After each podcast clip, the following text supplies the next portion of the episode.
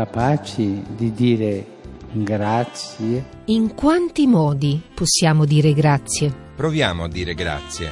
A qualcuno? Per qualcosa. I grazie. I grazie. Esercizi di gratitudine quotidiana.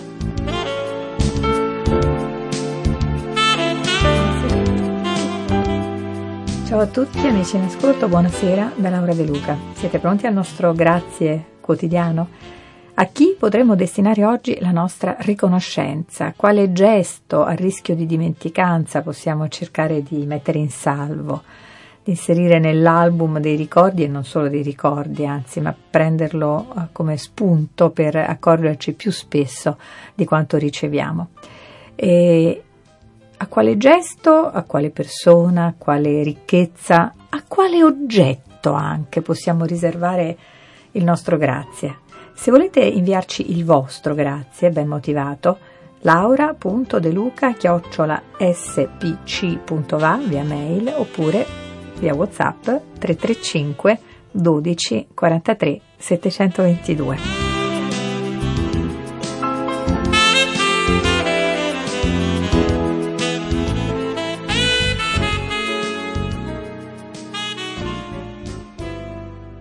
Radio Vaticana, i grazie. Oggi il mio grazie va alle radici, la parte nascosta dell'albero, della pianta. C'è moltissimo da imparare dalle radici.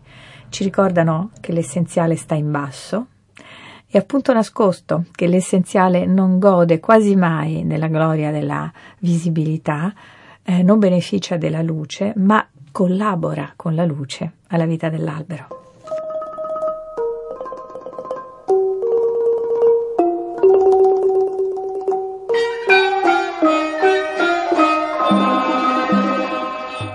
Veces he visto árboles jóvenes.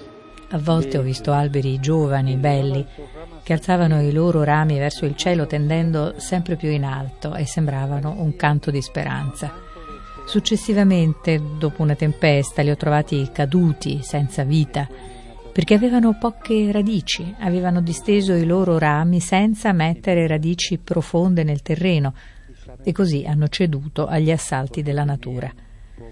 Per questo mi fa molto male vedere che alcuni propongono ai giovani di costruire un futuro senza radici, come se il mondo iniziasse adesso. Perché è impossibile che uno cresca se non ha radici forti che aiutino a stare bene in piedi e attaccato alla terra. Ragazzi e ragazze, è molto facile volare via quando non si sa dove attaccarsi, dove fissarsi. Senza questo forte senso di radicamento possiamo restare sconcertati dalle voci di questo mondo che si contendono la nostra attenzione. Molte di quelle sono allettanti, proposte ben truccate che all'inizio sembrano belle e intense, ma con il tempo finiscono per lasciare solo il vuoto, la stanchezza, la solitudine e la svogliatezza e vanno spegnendo quella scintilla di vita che il Signore ha acceso un giorno in ognuno di noi. Esa chispa de vida que el Señor encendió en el corazón de cada uno de nosotros.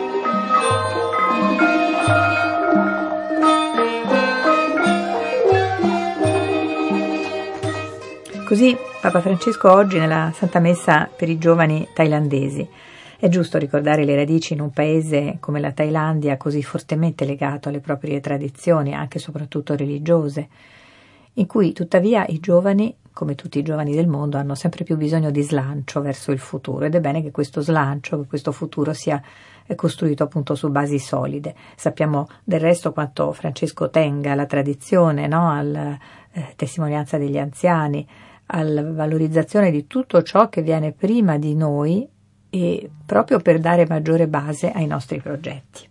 Ma è l'oggetto radice, non soltanto la metafora di cui è portatore, che a volte incanta no? e che ci insegna moltissimo. Allora, grazie alla radice oggi, appunto per starsene così nascosta dalla luce e così immersa nella terra.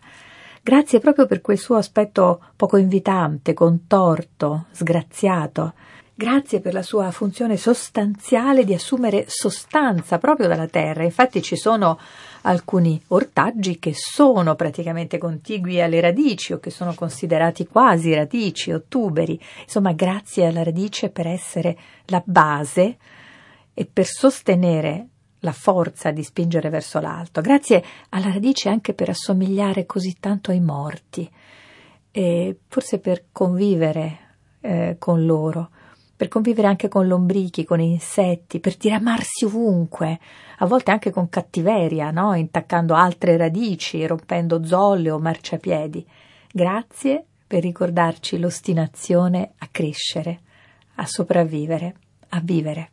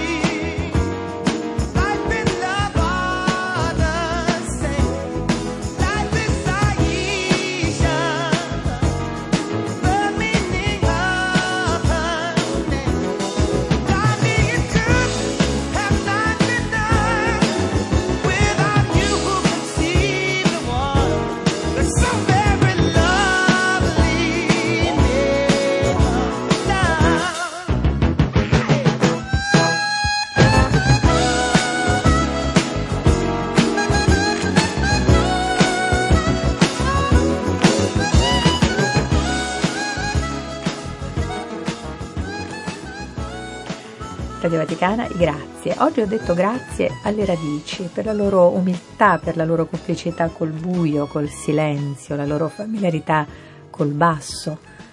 Quel basso dove però si svolge l'essenziale, il laboratorio chimico per lo sviluppo della pianta.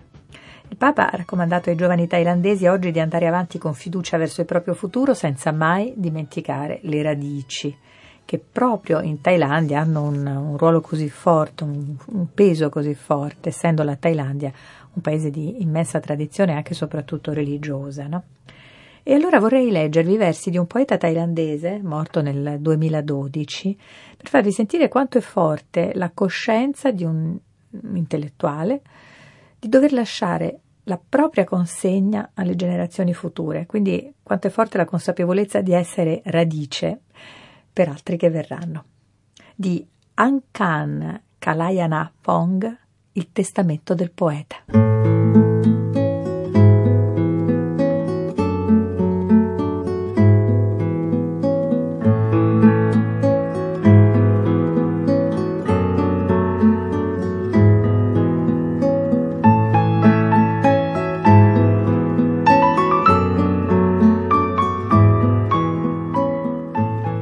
Avvolgo il cielo intorno a me per allontanare il gelo.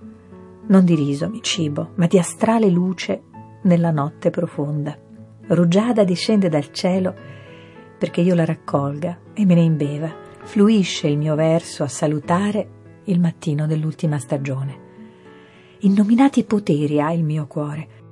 In sacrificio al sepolcro lo spirito vola verso terre di sogni nel più lontano cielo. Nel cielo cerca la divinità per portarla sulla terra a raddolcire l'erba e le sabbie a portare gioia e pace. Io scrivo versi per salvare l'anima, che ora giace sul corso e sulle onde del tempo rapinosi. Anche se questa breve vita ci consuma, dureranno lucenti e divine le parole del cuore. Lascia che arda il corpo e cenere diventi. I tuoi versi, plasmati di forza e di dolcezza, non svaniranno. Ovunque sia destinata l'anima a rinascere, fluiranno sacri preziosi arcobaleni e lampi cristallini e gemme i chiarori. Il silenzio si fa spirito di gioia nella parola, la pioggia preziosa del cielo estingue il fuoco, il cuore è rapito nel sogno di altre terre. Dolce è il profumo di questa vita, l'altra sarà riflesso della sua dolcezza. Voglio gettare via lontano la mia vita, io voglio il bene risplendente e nuovo più sacra di ogni arte la poesia, fatata come soavi fiori, discesi sulla terra da un celeste giardino.